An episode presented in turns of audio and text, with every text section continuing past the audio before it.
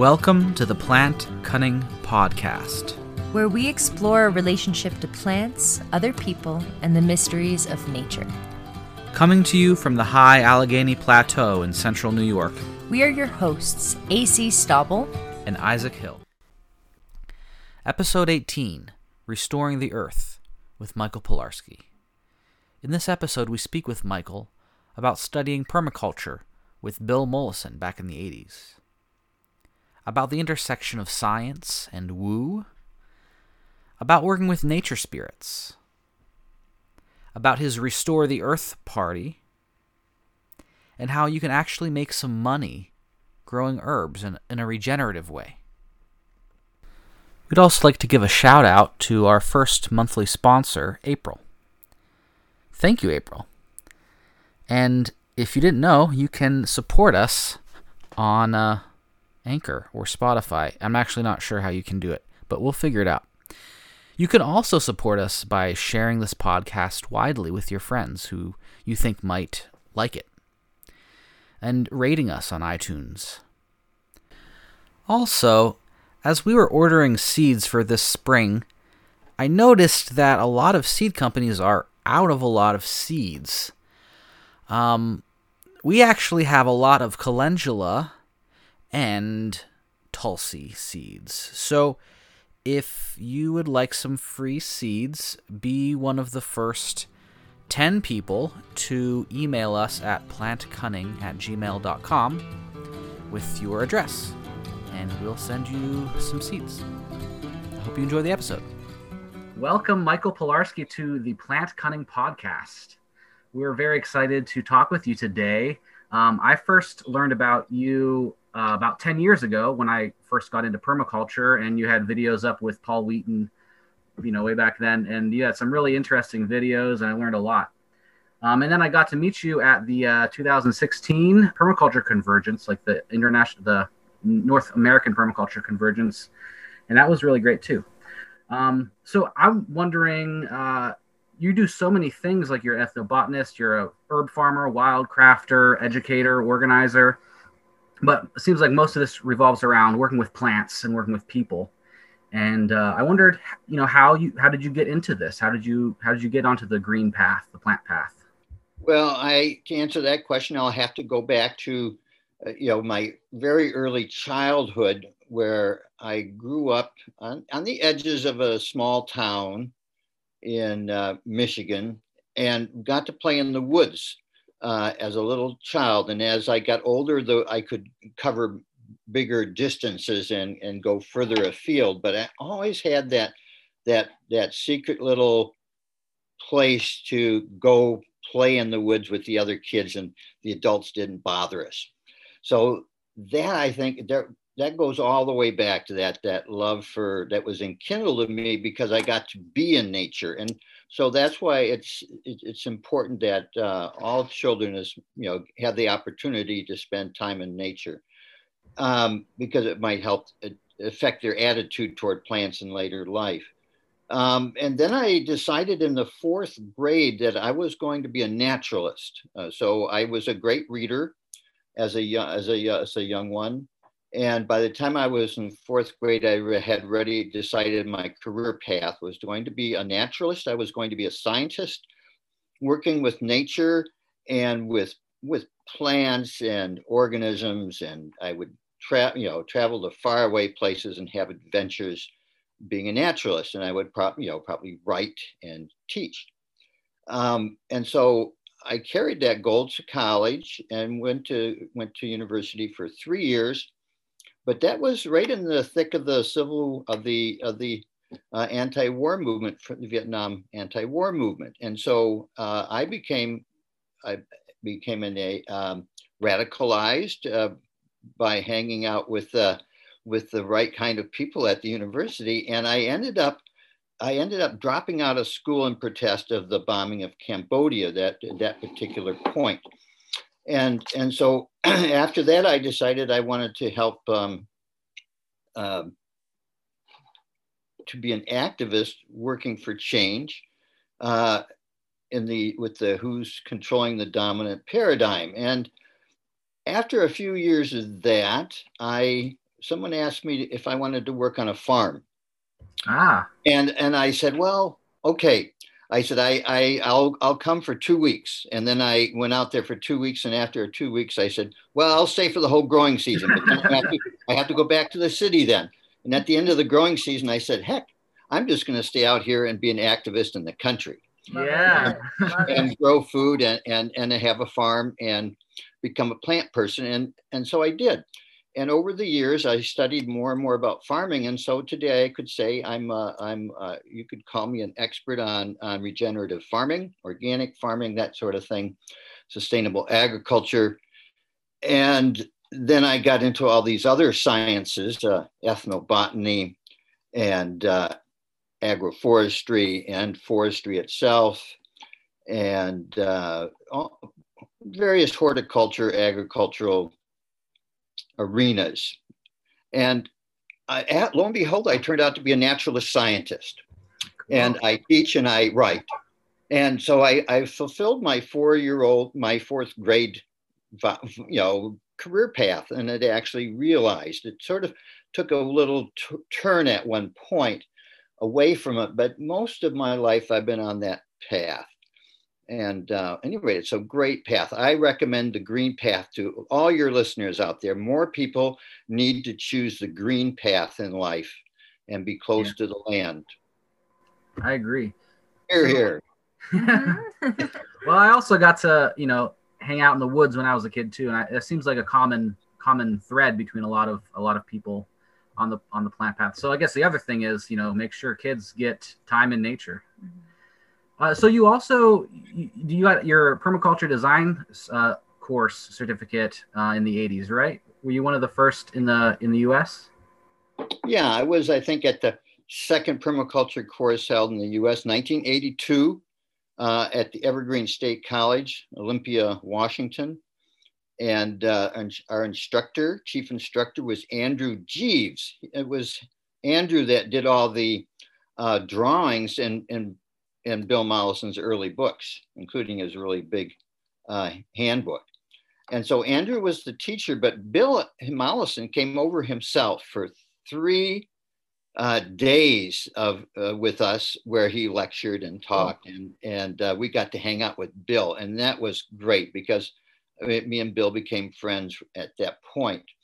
And later in 1986, I put on a course Bill's first drylands permaculture course in 1986 and took that course. So, um, and then in 1988, I told Bill I wanted to start teaching, and I said, "Can I can I teach permaculture courses?" Bill, and he said, "You have my blessings, son." ah, cool. something like that. And so I started my uh, teaching career in, in, permaculture at that point, 88. Um, so yeah, so I'm permaculture is one of the sciences. And of course, as you know, uh, per, the science of permaculture is interdisciplinary that it touches on many sciences. So you have to be a have to be a real generalist, so to speak, mm-hmm. as well as specialist uh, to be a permacult- good permaculturist. So, how do you define permaculture with all of these years of experience, and how is it different or inter- intersected with agroforestry and herb farming and these other sciences? Well, it's it's it's it, it's more integrated. It covers everything from the energy systems, the water systems, the all the plant systems. You know, what's uh, uh, the what are the you know wildlife or domestic animal interactions that are um, either desirable or undesirable, and they what are the uh, how are all the, the, the whole buildings are considered the social systems, the all the inflows into the site, all the outflows, outflows. So this is like a family looking at everything that they're bringing in and buying, and then looking at what what are they exporting, what kind of garbage or or is there recycle, you know, what's their waste stream? So what's the incoming stream? What's the waste stream? How can you reduce the uh, what you need to bring in and reduce what you need to send out. So benefit the earth at both ends and you're making your yard more self-reliant at any rate. So I, I have this idea that every yard should have a permaculture assessment and it's kind of like an energy assessment. The um, uh, energy they come in, they say, "Oh, you're losing heat through these windows. We can improve it by putting in better windows. We can change your light bulbs and save your energy bill." And and so they go through and and look at ways for them to, you know, the people to be better off in the house. And they usually subsidize that that, uh, and sometimes they'll subsidize the installation. So we could use that kind of a service for permaculture. Every house, any land, any house owner could say, you know, you don't force it on people, but you say it's available free. You know, the the society pays for it, and there's some good permaculture designers, and they go and look at the house. They say, oh, here's what we can do with the water system, the water that's falling on the land. Here's how we can produce more food. We can make it more fragrant. We can cut out undesirable views. Um, and so we look at the the whole ball of wax is is, and that's at the house yard level, and then we could also look at the city level, the county level uh, the, on a permaculture is a, it can be designed can be used at every scale all the way state national it, it, it's a design process so that's what i would say it's what makes it different from just like a thing it's a design process and it's a set of principles and depending on how you you know there's the Mollison original principles and then the Holmgrenian David Holmgren's principles yeah. and then they've added uh, depending who you talk to, I think my I have a list all the way up to I think 46 principles now because wow. we've adding new ones on. And so you have a set of principles to work with and you have a design methodology. And so the design methodology, I think, is what one of the things that sets it up really sets it apart from uh, you know, an interdisciplinary design process. But, but at any rate, there's just a yeah I really like that idea of having um, a permaculture assessment for every home and yard, similar to the energy assessment. I think that makes a lot of sense. Mm-hmm. Right. The whole world would become more food self reliant, more beautiful. People would have a better yard. They wouldn't have to work so much outside. And so then they would be, they could be, a lot of them would be happier. yeah. And there's no one size fits all. Every yard is going to be different. And so that's yeah. why there's this like plan and system. Yeah. And every client's different. Some are want they don't last thing they want is more, is more food but they really want fragrance or whatever so yeah. Yeah. you know you you you try to nudge everybody toward uh, being more ecological and more self-reliant and right it's a give people the choice and the ability to to make the changes and so anyway that's one of my political platforms mm-hmm. cool you know, permaculture assessment for everybody that wants one Okay, cool. that's a that's a I think that's a great platform. Someone mm-hmm. should put it, you know, put it put it on the table. Mm-hmm. Uh, so I think that's a that's a really great definition of permaculture and way of thinking about it. And I think that that like the whole systems part is really what you know sets it apart. It's integrative. It's as multidisciplinary, um, and also you know like every client and every house, every permaculture permaculturist is very idiosyncratic, it seems. um, we could say every we could say every person.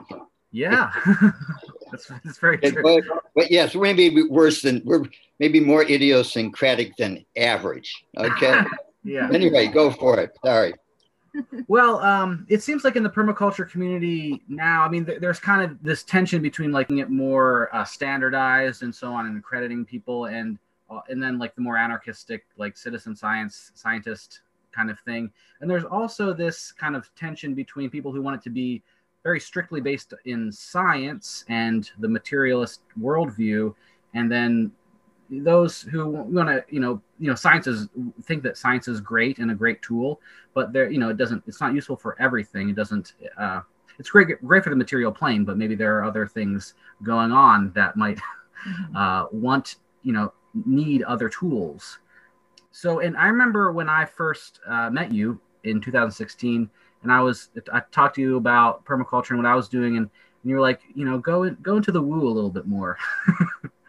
so I I, uh, I I think you're a really great example of somebody who is very grounded in science, but also is open to and uh, very uh, knowledgeable about the the woo the uh, other ways of, of interacting with the other intelligences and so on.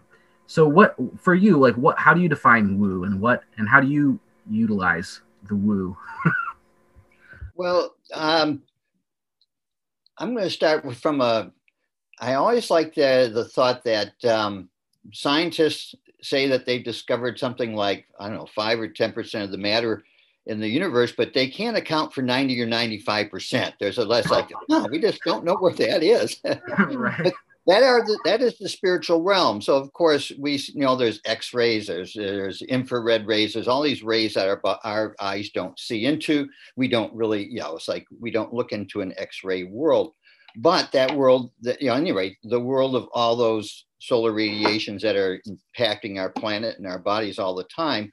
There are there there's all these uh, you might say uh, unseen frequencies. And so the, the earth has all these spiritual dimensions or other frequencies that uh, are related to it. And there's some are more physical uh, and other ones are even are more, you might say, ethereal because there's a, a, a part of matter called aether or ethers.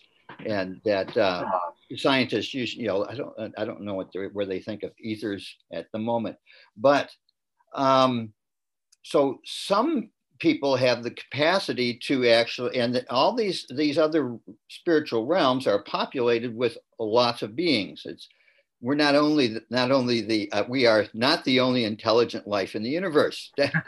They got that wrong. And and uh, and of course there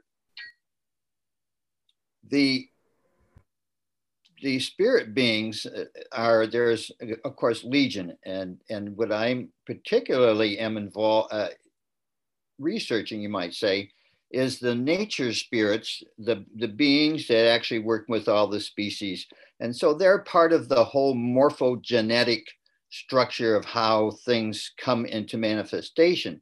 And so as a plant grows um, there's a Rupert Sheldrake talks about this a bit, and, and you can find it in the, you know, and you look up morphogenetic, um, what's a term here, morphogenetic fields. The nature spirits are, are beings that work with uh, those fields. They help the, any anyway, that's, see, I'm trying to go into the science of the woo woo or the science of the spiritual realm. So there's a science in the physical realm, and the humans have really focused and are really, uh, you might say, um, a lot of, I would say this about science. A lot of scientists, scientists these days have been bought off by the system, knowingly or unknowingly, and sort of sold out to a, sort of a, a destructive mode of living on the earth. And so just because someone says they're a scientist, I don't start bowing immediately. In fact, I'm likely to be, you know, maybe a little. I'm going to maybe look at them just a little skeptically. yeah, what are the corporate interests? because I am a scientist, but um, there's dogma in science, and there's dogmatic scientists, and there's scientists that have been have sold their sold for for you know for the dollar, and so anyway, so there's a whole group of scientists of the spiritual realms, you might say. And so I sort of um, am a, a, student of some of the scientists that are studying these realms. And what is their spiritual ecology? What are the beings that are there and what are their various jobs? And so uh, there's a guy named Jaap van Etten who I, I, he's using the term, he is a student of metaphysical ecology, the ecology of the metaphysical realm and so in a sense that's where um, i guess that's where i'm coming from. And, and not only that how can we cooperate with these intelligences in nature which have been uh, have been known by indigenous people since time immemorial as there's the the idea that fairies were invented in Elizabethan times is far from the truth. You know, yeah. the spirits of nature and the land and the seas and the elements have been talked to by indigenous people since time immemorial. I would probably place it about the time humanity started. So it's a long and rich history, this communication with these realms. And it's only that been in the last, uh, since the years of um, scientific materialism in the last couple, you know, 500, couple hundred years, especially that this has really fallen out of favor. And um, anyway, so there's just a little bit about the, you know, the science of the metaphysics and the science of the physical world. And so I have a foot in both of those, uh, both of those worlds, which is uh, relatively rare. Some people specialize one in one and not the other, uh, and some people specialize in neither. so, what is a fairy? Well, I'm going to give the definition for a nature spirit, and you know, it's a it's a spirit being that uh, works with with with nature, and there's all sizes and scales. Once again, so there's there's very small ones, and then there's uh, as there's there's larger ones, and the the the every scale of landscape has a you might say a corresponding scale, and it's a it's an annotated being in a uh, beings in a way. So let's let's look at it this way. If a stream in a that's flowing into a river has a uh, has a fairy that's of the stream and then it uh, it flows into the river and then it um, the river you might say the river David being capped it has the stream within its orbit or you might say within its field of consciousness. So and then the stream itself have is is involved has different sectors, maybe little waterfalls and little springs that flow into it. Each one of those has a smaller nature spirit being that works with that. And then each of those small ones may have very small elemental beings of that that it works with within that small and so but the consciousness of the larger always encompasses the next level down so the consciousness of the river includes is it is and you might say overseeing consciousness of every stream every spring every water feature in the whole landscape so it's mm-hmm. not just restricted to the stem of the river so to speak mm-hmm. but it's uh, and so and so there's all these series of annotated levels of consciousness and so humans some humans can tap into and say oh i just saw a little fairy fly by and you know those are those sightings of small fairies are very common you know, always have been now, the but less people, you might say, tune into the consciousnesses of the larger beings, and it's usually these days it's almost always by accident. Um, most most people, others I've run into this story many times. People say, "Oh, it's just." An average housewife or, or worker just minding my own business, going about life, and poof, all of a sudden I, I started seeing fairies. And it's sort of like, you know, something clicked on. Most people keep their mouths shut and uh, you only see it once. But most people, more people see fairies than you might think. But most of them keep their mouths shut because they don't want to be rejected from society, become the black sheep of their family, and get disinherited, or be thrown in prison, or beaten up by an angry mob, or whatever. So people have to be careful about, you know, I'm I'm sticking, yeah, I'm one of the only people in the United States that's publicly saying they study fairies. Just kidding. But um, there, I will say this: there's very few permaculturists that also study uh, really use the the uh, working with these uh, nature spirit realms in their design and in, in their not so much the design, but in the execution of their work and uh, utilizing these. You can utilize a communication to uh, affect, you might say, the uh, the outcome or how well things work. So, but I will say there's one person that's a particularly good example is uh, Alanna Moore is a woman. She's a permaculturist from Australia, has been teaching and writing about permaculture for decades. But uh, more recently, she's moved to Ireland and she's a geomancer. She's really big in the geomancy, dowsing fields. Okay, that books on that. But she she has a, two books on spiritual permaculture. I just uh, I just uh, I think I have one on order right now, and I have her earlier one. I think it's called sensitive permaculture is the term. Sensitive permaculture is the title, but it's about permaculture working with nature spirits. And it's not a very well known book in the permaculture movement. And most permaculturists avoid it like the plague. I mean, I have heard I have heard it said, and I won't say which prominent permaculturist said this, but that anybody, any permaculturist that espouses religious or spiritual work in the in their life, you know, should be excommunicated from the permaculture movement. Mm. That uh, you know, you, if you're going to be spiritual, buddy, that is just not allowed in permaculture. Wow. You got to keep your mouth shut. And that's that really, I, I, I wow, that's quite a threat coming yeah. from uh, a leader in the permaculture movement. What is So- permaculture? A, a religion like like the Catholic Church that can excommunicate people, and if you don't keep the dogma, then That so there's I'm going to come back to something you mentioned earlier, Isaac. You mentioned about the the, the tension between the professional permaculturists who want uh, people to get you know licenses and recognition, and they have to go through certain schooling, and they really have to prove their stuff uh, to be able to use the term. And then there's uh, people who just want to be great. You say grassroots citizen act, citizen scientist, and and uh, reserve the right to, for anybody to to teach or or in a sense to hang out their shingle as a professional designer. Now there's uh, pros and cons I would say to both yeah, both stories and I'm also a member of the herbal movement and the same the same discussion has been going on in the herbal movement for decades.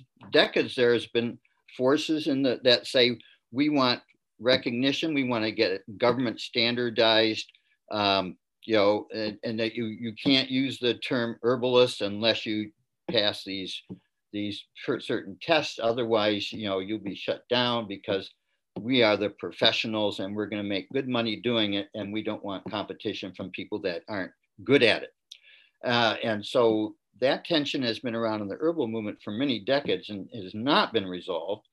Um, I and I assume the same thing will happen in permaculture. Both the, there will be both calls for both, uh, and I think it's great to do both. I think it's good to have uh, Yeah. like the PINA, like the Permaculture Institute of North America, to have like stamp of approval for these for people, and you can put that as a diploma on your wall in a sense that uh, you know you you m- met a certain professional milestones but at the same time, I'm I'm very much against. Uh, I'm I am one of the people that says anybody should be able to teach or hang out their shingle, and that freedom is is really important, and that uh, we should have freedom within the permaculture movement. And if some people, if somebody's kind of a jerk or does a bad work, I mean, uh, you know, we can't. We're not guaranteeing everybody that hangs out a permaculture shingle is going to be good, but we don't want to like you know squelch it and making it expensive for people to actually start um, using it in a professional way in a sense. So there are some people that have taken permaculture courses that are very knowledgeable and there's other ones that take one permaculture course and are just still don't know hardly anything. You know, it's like it's hard to turn a, uh, uh, a sow's ears into a silk purse overnight. right. And it seems like Ooh, does that? I'm, I'm going to get excommunicated now. it also seems like the permaculture design course is kind of like more like an initiation than a full like college education or something. It's like you have to be self motivated and learn on your own and continue the education to really do it. hmm Yeah. But I would say that I would say I don't. I, this would be a good question for everybody that takes a permaculture course. So many people have said that taking their permaculture design course changed their life. Yeah. Yeah, it was, and and that's that certainly changed my life, and I've seen it change the lives of so many people. But then I've seen some other people just kind of like go back to the the old uh, system, so to speak, and um, and but John, by and large, uh, permaculture, almost everybody that takes a, cour- a really good course, and this I would especially say is the case with an in-person course where you have the whole group energies Yeah, with you right. And you get to be with real people. I think it's harder to achieve that initiation, so to speak, uh, at a distance course. I, but it's they're valuable, mind you. But uh, taking an in-person course is is, is different. It, it is. Okay. Just, I had one more question about the Fae. Other than the social implications, social dangers of working with Fae, where you might be made fun of or put in jail or something like that, are there any other warnings that you have with working with nature spirits, um, especially for beginners? Because you know, there's a lot of traditional folklore around Fae, specifically like stealing children and Mhm. the realms and these things, and so I can't help but you know approach that realm cautiously. So I was wondering what you Mhm. do, and maybe if you're speaking to a beginner who's trying to get into communicating with the Fae or with land spirits, like how do you reach that um, beginner phase? How do you start that? I, I- think to you know, like you say, to be on the safe side, and I I could go on somewhere, but is is to work directly with the plants. You go there and hang out with the plants, and you try to tune into them, and you send them love. You send love to the trees. You send love to the bushes. You send love to your flowers. I mean, you actually practice the art of sending love, and you know, you can just, of course, it just sort of some people, you know, just sort of exude it. There's a term. They wear their love on their sleeve. And and you hear that's an old term. I don't know if people even hear it anymore. Maybe because hardly anybody does anymore but that was it, it's not it's not true. I could see that you know on uh, ac's face there that you know there there's some of that in ac for sure. And that uh, so you wear your love on us on your sleeve but you as you extend love to these uh, plants and the being and you, the animals of course are a great way to do this as well and then try to tune into, you might say, the uh, subtler frequencies and uh, and and uh, try to connect up with the with the nature spirit beings that are associated there. And of course, you can if the more consciously you do that, that can be helpful.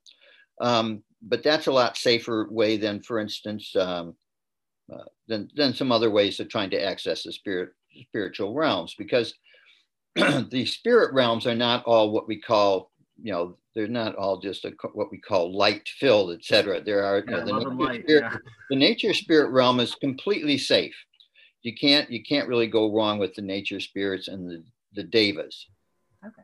There are of course other spiritual. There are other spirit beings um, uh, that are out there, and uh, and so there you might say there's a uh, a light side and a dark side uh, as there is in the human world, there's a light side and a dark side in the not in the nature spirit realms, but in some of these other spirit realms. Like you know, uh, there's there's still a lot of ghosts running around out there and things like that. There's, um, you know, there's saints and and gods and goddesses. You you um, there's all kinds of beings um, running around, and so you do want to you, you know, I'm not uh, so some people go at it through a, a known spiritual tradition that there's training and, and they have they have teachers and and and that's a that's a great way. I'm I'm all about uh, but you don't have to do you don't have to go to teachings. You can you can tune into plants on your own and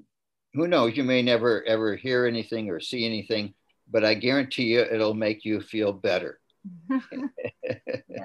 just doing that act of, of being there and, and sending out that love because we need to, there's not enough love in the world these days.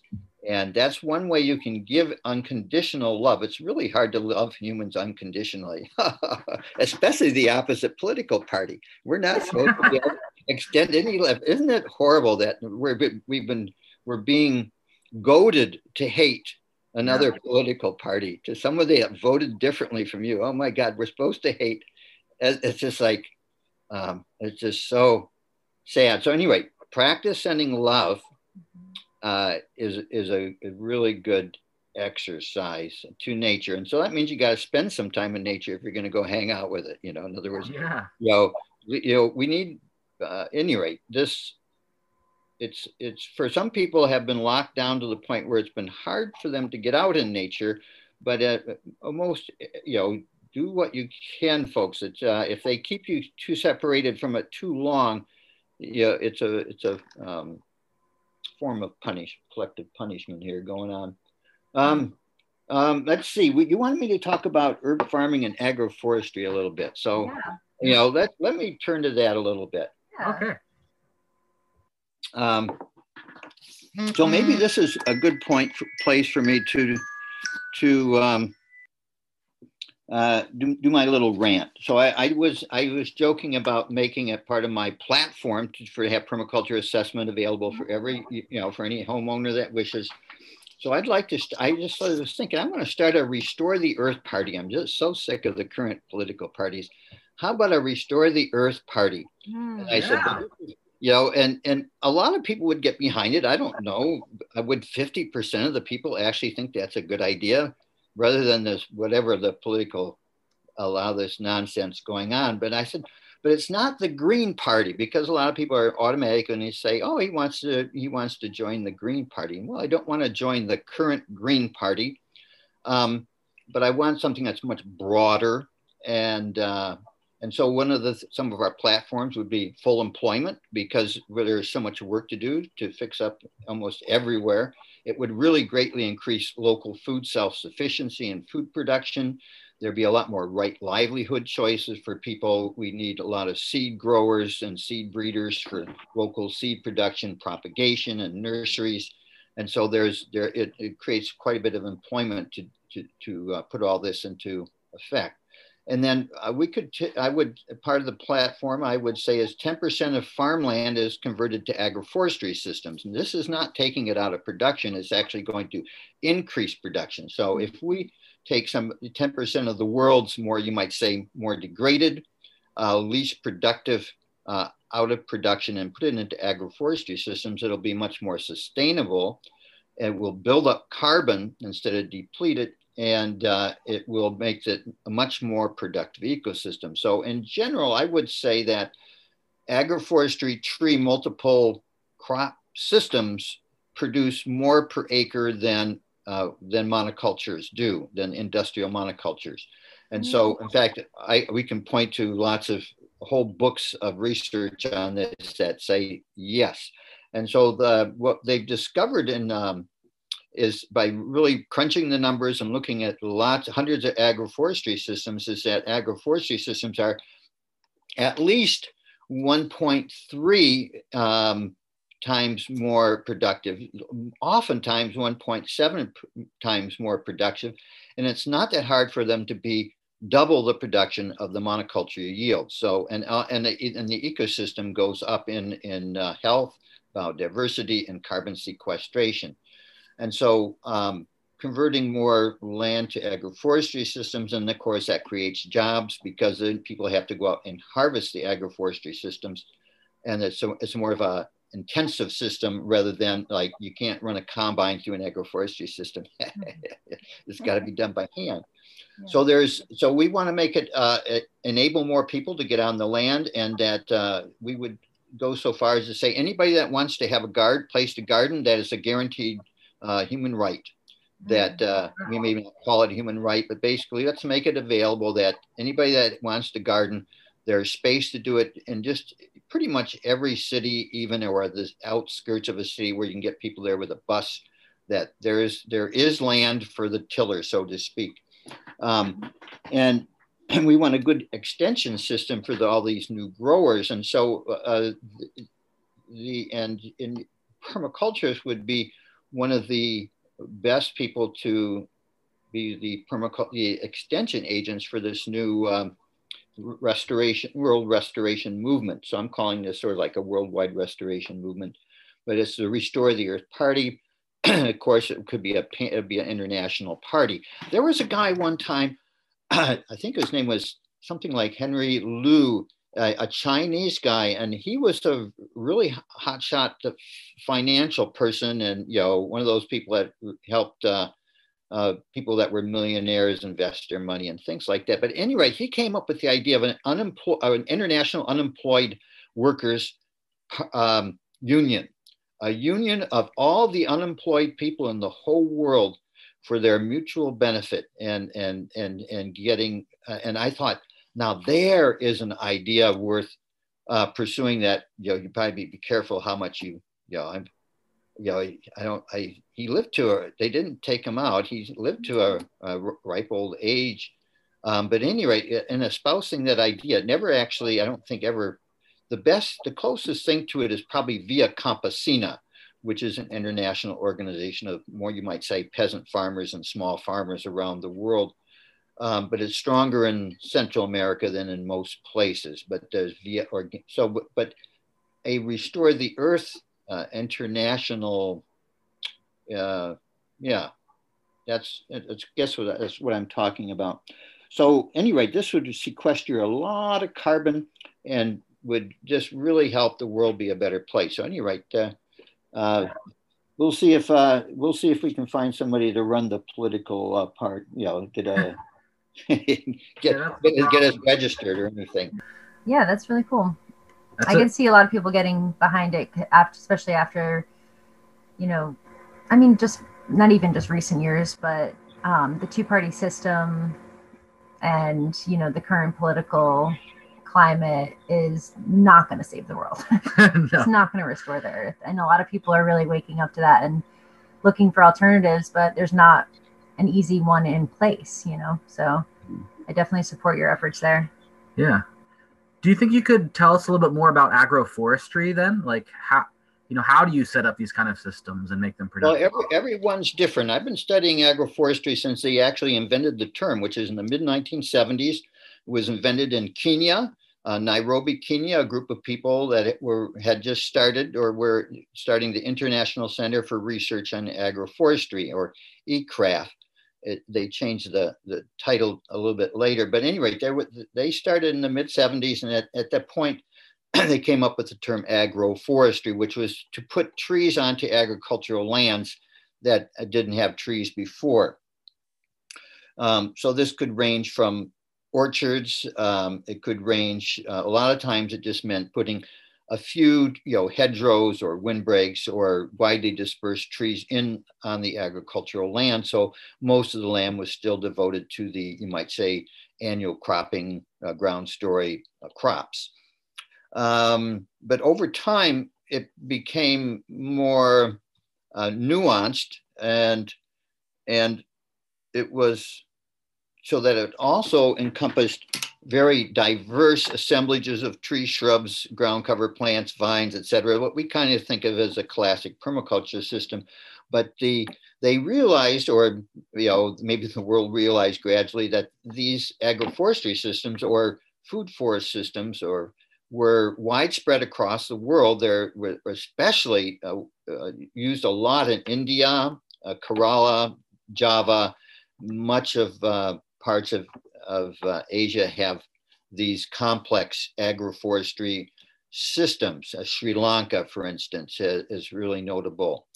Um, but they had they had old systems in in the Guatemalans, the Mayans, the Aztecs, and and in the eastern U.S. woodland people also had agroforestry systems here that they managed with you know you know your walnuts and your oaks and your chestnuts and uh, various fruits and so we have all these uh, you might say traditional and ancient uh, agroforestry systems and now we're trying to learn from them and create new ones so we're taking those traditional knowledge and our permaculture knowledge and we're also uh, there's also you might say agricultural scientists also working on this agroforestry. So it's sort of a combination. I think the the combining of those three streams of thought, I think, is really uh, where uh, agroforestry really becomes especially great. And you know, just coming at it from the academic sense uh, or the scientist sense, just coming at it from permaculture or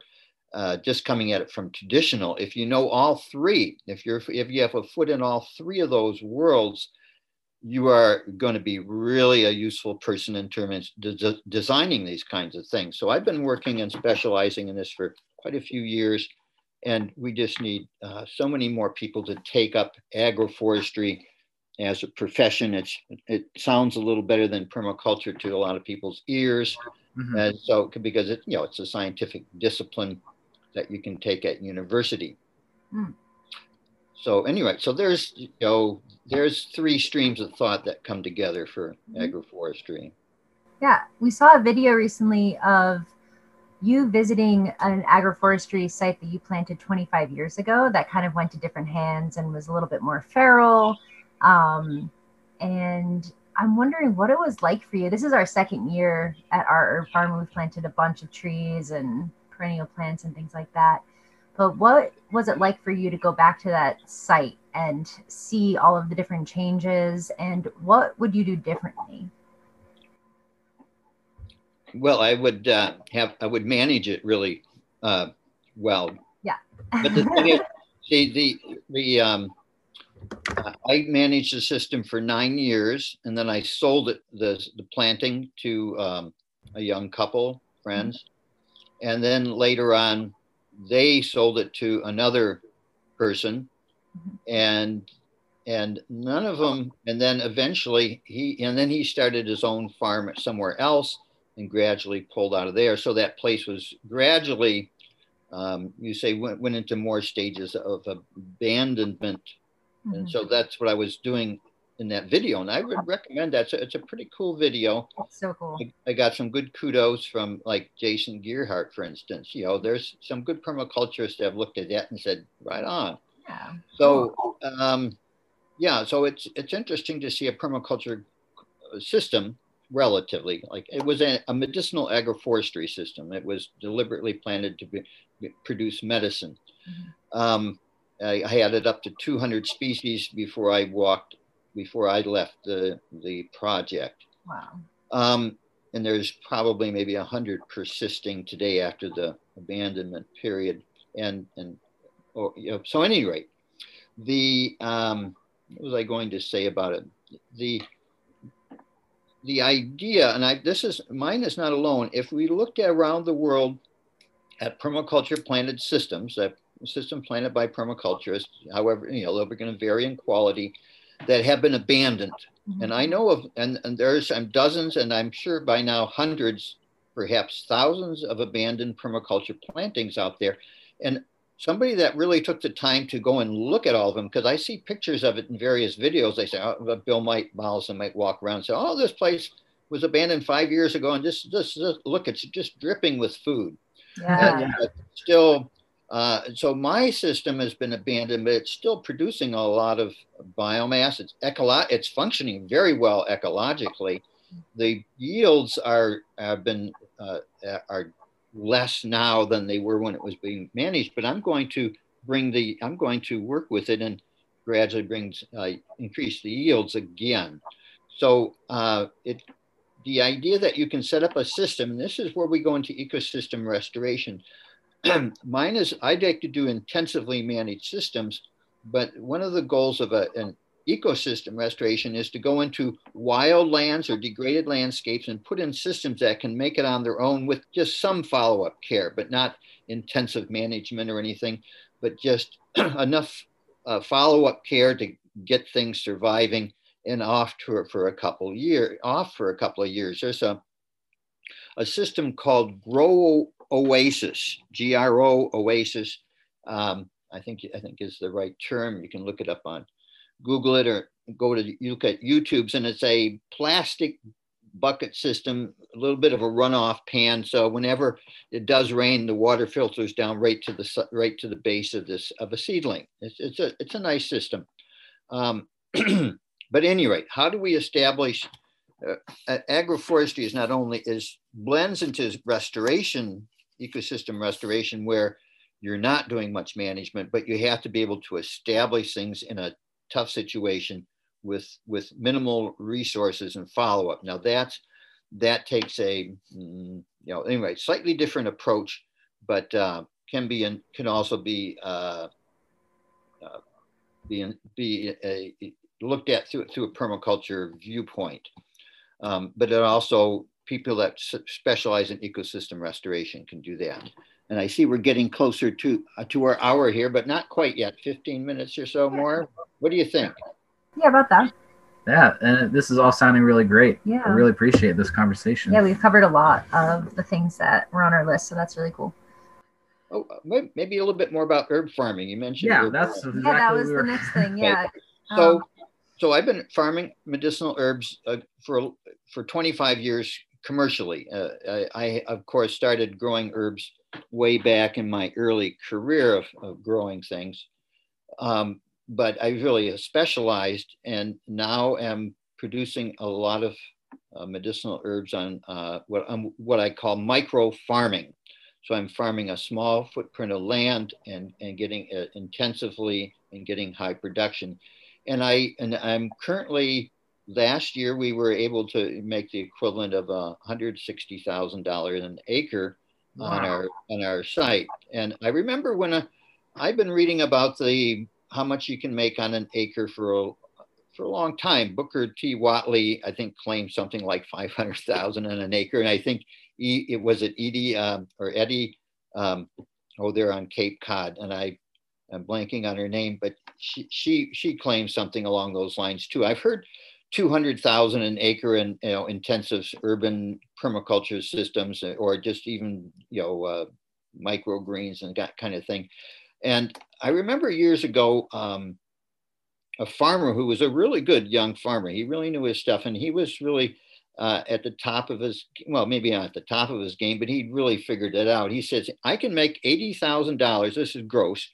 An acre if things go well. I, that's that's what I would be aiming for these days uh, for, for an acre of vegetables and I said to myself, okay, that's that's a pretty high bar there, you know, and and so I'm so I've been keeping track, and so I'm happy to say that uh, you know, and I, I you hear of Eliot Coleman, I think is somewhere around the order of 150,000 an acre or something along those lines, maybe even more. He's he's probably got to be one of the highest income per acre guys on the your East Coast back there. Yeah, or people like him. And so uh, these big numbers are are possible with really good intensive management and uh, you know selling your stuff. And so, um, and so uh, what it makes me realize is that it'd be really easy for any area to be self-reliant in its herbal needs. And right now, a certain percentage of the population population uses medicinal plants in various forms. Um, and uh, right now very few places are producing much. And so it's there's centers of production in the world, Eastern, you know, Bulgaria and parts of Eastern Europe and parts of India, China, you know, there's uh, Egypt is a big source. So there's these world sources, and then there's some there are US domestic sources, but by and large, the, the idea of local food is really big now, but local medicine and local herbs, you know, not many people talk about that yet. So that's one thing every region and should consider how can it be more self-reliant in herbs. And uh, one day here's here's a scenario. One day all the uh, the the the global infrastructure starts breaking shipping infrastructure starts breaking down and the they can't get pharmaceuticals to people. They're cut off from their pharmaceuticals. Um, at one point i i was on was on i spent time on kauai and we looked at the the if the island was cut off from its supply of pharmaceuticals, there would be this big, all of a sudden, this big demand for people that would calm people's hearts down or to to uh, help people with respiratory illnesses, et cetera, et cetera, that they're currently using pharmaceuticals for. What herbs could you go to replace those pharmaceuticals, or what's available, especially right now in the wild, so that you don't say, well, in a, in a couple of years, we'll produce what you need. No, what can, what can you provide next week? When they mm-hmm. are cut off from their supplies that will help them uh, survive in a healthier fashion. And mm-hmm. so you might say that there should be a, a part of emergency planning should be uh, could could be, and I don't think anybody could argue with the idea that it's good to know what things will help, like thin people's blood or uh, what you know, what are all the health conditions people take pharmaceuticals for? Keep viruses at bay. They're taking antivirals, or they're taking they're, they're taking uh, barbiturates, heaven forbid, but there's a lot of people on uppers and downers, et cetera, and there's herbal things that are analogs. So, what are the herbal analogs to the pharmaceuticals, and how can we be we be ready to ramp up production in the case of a shutoff? Mm-hmm. And that's something that could be, you know, every area could study that. And as a, if if they did that, more of them would want to start little herb farms. There is right now huge amounts of people that want to start small herb farms in the U.S. because I teach that. I, I do I do workshops on micro farming medicinal plants, and I see you know the numbers of medicinal herb farms have really been on the rise in North America. Um, it's not an easy road to hoe necessarily, um, but uh, there's a lot a lot more interest, and I'm of course. Uh, applauding that interest out there, folks. Uh, mm-hmm. Grow more herbs on, on the family level, and then some of you on the commercial level. Yeah, it's a little easier than veggies at times because some you know perennial herbs um, take care of themselves often. Mm-hmm, right. They're actually, you know, I, I, got, I grew vegetables for years. I was a vegetable farmer, big long rows uh, of carrots and stuff. And uh, corn, you know, I, I was a regular vegetable, but after a while I got, I don't know, I guess I got a little bored and, and I wanted to branch out. And so that's when I really started going into trees and shrubs and perennial crops. And that's about, that's, that's pretty much coincided with I started farming in 72, got into permaculture at 80 and 81. So nine years of vegetable farming. And then I sort of discovered, aha, there's much more to the world than vegetables. Yeah. Growing. And so I then I branched out. I've worked with over a thousand species of plants now. I, I, I kept I actually counted them up at one point.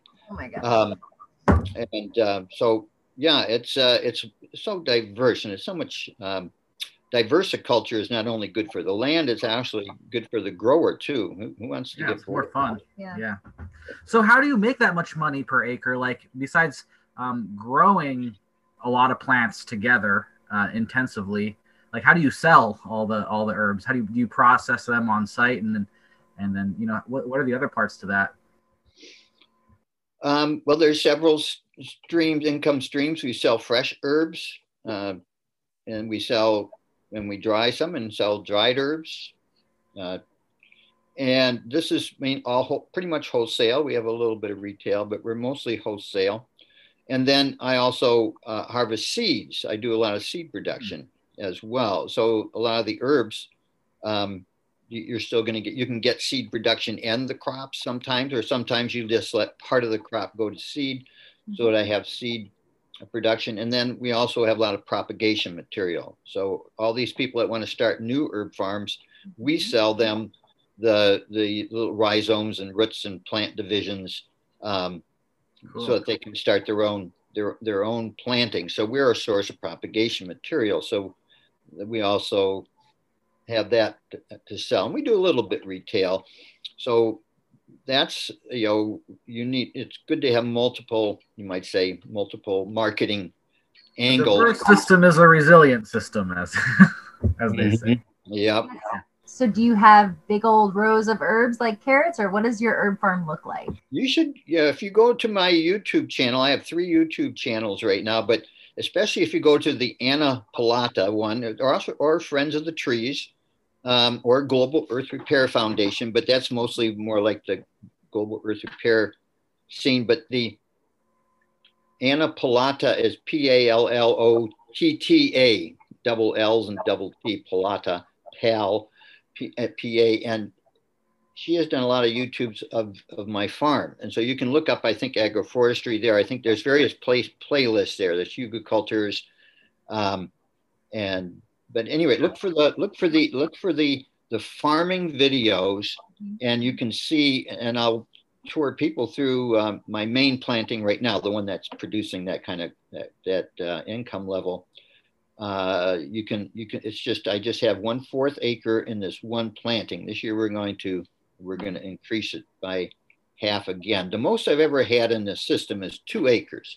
So I'm when I say two intensive systems, I mean people think of farms like 40 acres and hundreds of acres and thousands of acres. I just heard that Bill Gates is the largest landowner in the United States. 400, I think it was 425,000 acres or something. I don't remember the exact figure, but he was the anyway. So some people want big land ownings. I two acres is the most I've ever been able to manage at any one time. I've reached that a couple times in my life. If I stayed in one place long enough, I bet I could get up to three. but but anyway, it takes it, it, it. There's I'm talking intensive production, so you don't need large amounts of land to make your living. Um, where was I going with that? Um, just uh, uh, farming. Well- anyway, there we- Yeah, we'll we'll link some of your YouTube videos. They're really it's amazing to see all those plants together. So and they're so vibrant and they grow. I mean, I don't know if it's because you're in Oregon, but yeah, how do- how do you? because I love the plants and I lots of fairies helping me. Yes. That's right. It might help your bottom line, folks. It just if you you know Yeah. if you can add an extra ten grand or so by being friendly to the fairies, why not? Why not? Yeah, it's in your self interest. Yeah. So we're, we're almost here at the end. Um, just before we we leave you, uh, do you have any advice for for homesteaders, farmers, home gardeners, uh, just starting out on this path? uh, do some research. Watch these days. You there's so many great YouTubes out there, and it's a really a nice way to get some education without paying too much money. Or you know, you can you can uh, come and go. You can you can go down various rabbit hole rabbit holes. Um, and of course, I, I read a lot of books. Um, that's useful too. But I would say this start small and take care of what you plant. A lot of people make the mistake of planting more than they can adequately care for. And so um, if you you want to be able to give an adequate follow-up care to what you do put in so that it turns out well. My goal is that everything I plant does really well and, and, and grows fast and vigorously as, as the species is able to, uh, is sort of, you might say, maximizing its potential. Um, that is um, being able to do that with everything you plant. It's much, e- it's much more fun and inspiring to su- be successful gardener than to be a bad gardener and So fail small. allow your stuff dying. And so it takes year it takes some years to really get good at it. So you you know after four years you should really have really the basics down and then it's pretty good sailing from there on. So but anyway so you got to sort of like put you know you know put in the early years and but don't you know take really good care of what you have and even at that i do lose you know a small percentage of things i put in don't work or die or the soil wasn't quite right or something but it's probably somewhere around the range of you know 5% or less of what i attempt does well i'm, I'm almost everything i do uh, does well um, i guess having a green thumb and uh, decades of experience actually does help really? Yeah. As a surprise. Are there just real quick? Are there any plants specifically that you just love and are really excited about right now, and that you can't imagine not having at your herb farm? I know it's kind of like asking an you know farmer what you're like a Well, actually, I have a list of what- but, yes yeah, thank what you um, well, you know, the every site's different, but the almost everybody I think could benefit from growing having sweet clover where they can, where the climate's okay for sweet clover. Just throwing some of that seed around, it's really cheap. Takes about it's the second year before you really start getting bloom, you know, a lot of blooms, and but it doesn't run like I don't. White clover is something I I keep out of most of my uh, uh, pretty much keep out of my system because it doesn't work well in beds uh, running. Uh, some people use it as a ground cover, but not me. I but I like red clover because it stays in one spot. It do, and and it will maybe spread by seed, but it uh, it's easy to weed relatively. It's got one basal root. If I want, if I need to take it out, but it's um that red clover is a really great medicine. Almost everybody be- benefit from it. Another is nettles. It's like, do you have enough? Do you have a place where people don't go? You can't put it. Ne- you don't want to put it next to a path or somewhere where they, you know, next to the kids' playground or anything. But is there somewhere in, in your system you can put some nettle? Because nettle is again just a wonderful food. It's a great soil builder. Um, there's a, a lot of benefit to that. Um, yeah, there's what's that's those are two things, and it's also pretty easy to grow a little bit of, of an oat patch. Just grow a little patch of oats, and you can harvest it for oat straw. You can get some milky oats and almost everybody's going to benefit from some milky oats and oat straw in their diet Mm. uh, or in their tea regime. Mhm. So um, they, they uh, that'll help your nervous system, and it will help keep you more uh, mineralized. Yeah, those are three great nutritive herbs there. yeah, I love milky oats. Yeah, and nettle and nettles. I, love all nettles. three actually. Yeah. cool. Well, this has been a wonderful conversation. I'm so glad that we got to talk to you. Um, and yeah, is there anything else you'd like to share with folks before before we end? Uh, well, maybe have me back in about a year or so. You know, cycle me through again. Yeah. good. yeah good luck to good luck on your projects there and helping get good information out to the world and all your listeners and may there be more of them um, Thank you. and yeah you know everybody should do something to help uh, restore the earth around them we, Yeah. you know if, like i like to say if you if you breathe air and you drink water and you eat food you know you know pay pay pay something back to mother earth and and you do it uh, do some of it physically okay Yeah. well i bet most of your listeners are doing that just fine so, so I, I love preaching to the choir it's just so much yeah, it's fun. Yeah, that's the best. Well, thank you so much again, Michael, and we'll talk to you again soon. Okay, yeah, tell them, tell them to, yep, look up those uh, YouTube channels, Friends of the Trees and Anna Pallotta and Global Earth Repair. Cool. Okay. Yeah, we'll definitely link them in the show notes. Okay, goodbye. Bye. Bye-bye.